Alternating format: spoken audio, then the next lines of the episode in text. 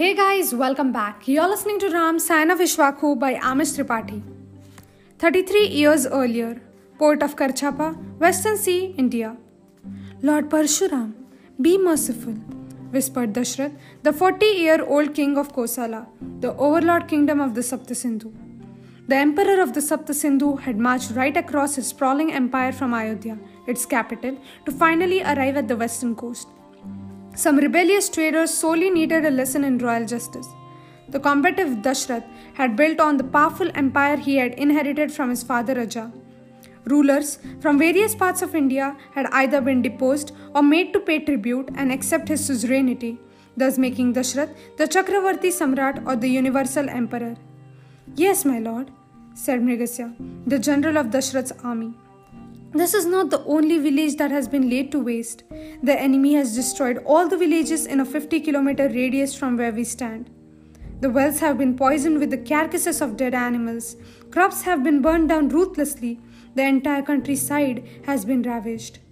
Scorched earth policy, said Ashwapati, the king of Kaikaya, a loyal ally of Dashrath and the father of the emperor's second and favorite wife Kaikeyi. Yes, said another king. We cannot feed our army of 500,000 soldiers here. Our supply lines are already stretched. How the hell did that barbarian trader Kuber acquire the intellect for military strategy? asked Dashrath. Dashrath could scarcely conceal his Kshatriyan disdain for the trading class, the Vaishyas. For the Saptasindhu royalty, wealth was the conqueror's right when acquired as the spoils of war, but inappropriate when earned through mere profiteering. The Vaishyas' lack of class invited scorn. They were subjected to heavy regulations and draconian system of license and controls. The children of the Saptasindhu aristocracy were encouraged to become warriors or intellectuals, not traders. Resultantly, the trading class in these kingdoms was depleted over the years. With not enough money pouring in from wars, the royal coffers quickly emptied.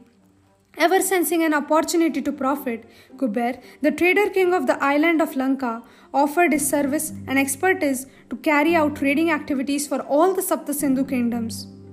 The then king of Ayodhya, Aja, granted the monopoly to Kuber in return for a huge annual compensation, which was then distributed to each subordinate kingdom within the Saptasindhu empire.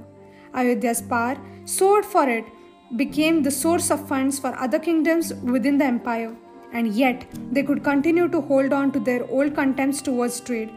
Recently, however, Kuber had unilaterally reduced the commissions that Dashrath rightfully believed were Ayodhya's due. The impertinence of a mere trader certainly deserved punishment.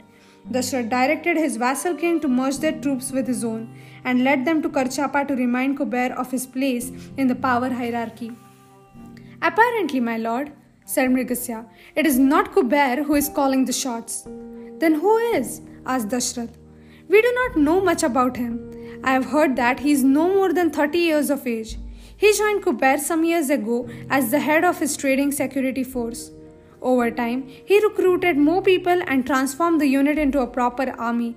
I believe he is the one who convinced Kuber to rebel against us. I'm not surprised, said Ashwapati. I can't imagine that obese and indulgent Kuber having the nerve to challenge the power of the Sapta Sindhu. Who is this man? asked Dashrath. Where is he from? We really don't know much about him, my lord, said Mrigasya. Do you at least know his name? Yes, we do. His name is Ravan.